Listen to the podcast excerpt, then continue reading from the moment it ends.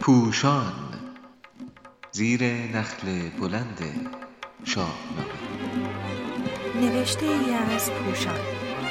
چاپ شده در روزنامه ستاره صبح. به تاریخ نهم مرداد ماه سال 1398 به قلم علیرضا قراباقی گوینده پونه ولیزاده. شاهنامه خانی از زبان فردوسی خردمند. جامعه بی طبقه زحاک.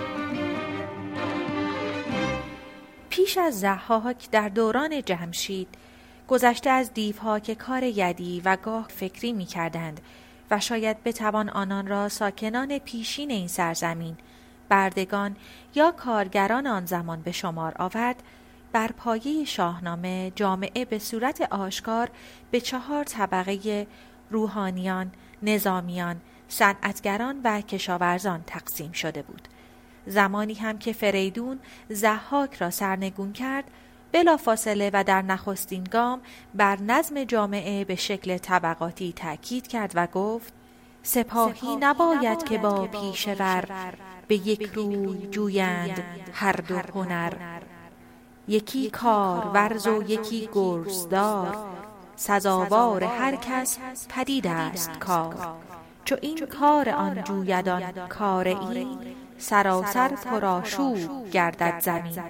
در دوران معاصر کسانی با همین دو نمونه و از آنجا که پا به اقیانوس ژرف و پهناور شاهنامه نگذاشته بودند با همین داده کم نتیجه گرفتند که قیام کاوه آهنگر ارتجاعی و حکومت زحاک تازی انقلابی بوده است از جمله شاملوی بزرگ در آن سخنان ناشایست و ناروای خود در فروردین 69 در دانشگاه برکلی ناآگاهی خود را در زمینه شناخت شاهنامه نشان داد.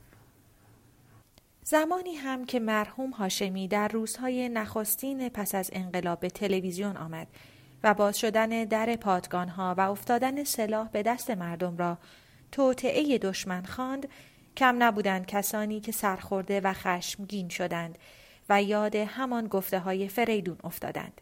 باید زمان میگذشت تا بسیاری از آنان به ضرورت جدایی سپاهیان از عرصه سیاست و فرهنگ و اقتصاد برسند.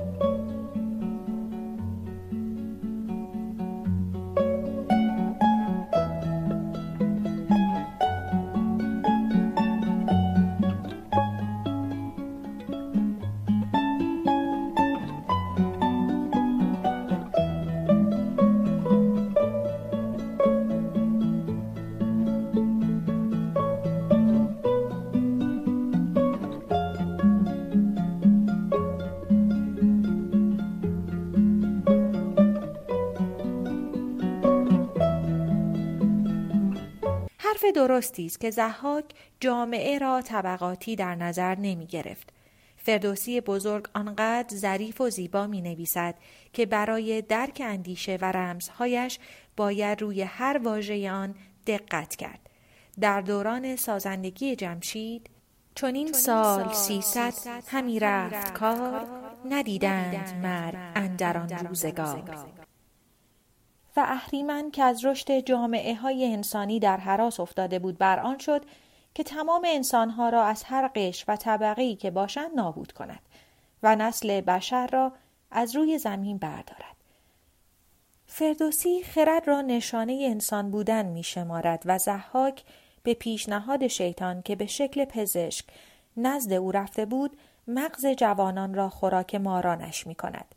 فردوسی میفرماید نگر نردی و در این جستجو چه جست و چه دید در این گفتگو. مگر تا یکی چاره سازد نهان که پردخته ماند ز مردم جهان. در بسیاری جاها در شاهنامه پرداختن به معنای خالی کردن و ماندن به شکل متعدی به کار می رود. در اینجا نیز یعنی بگذارد تا خالی بماند. ابلیس می‌خواست جهان از آدمیان خالی شود و همه بشریت از هر قش و طبقه نابود شوند.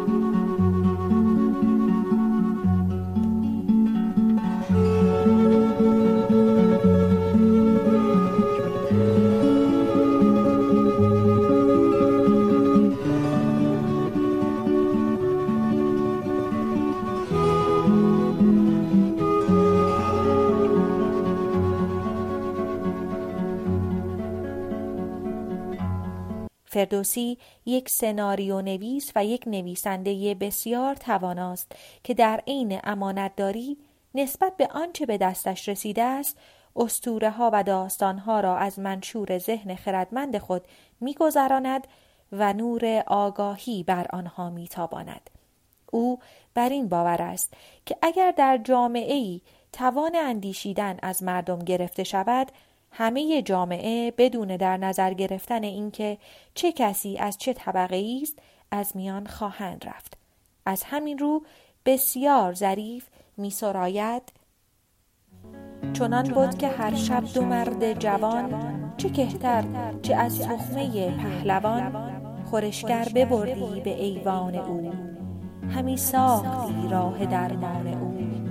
به کشتی و مغزش بپرداختی.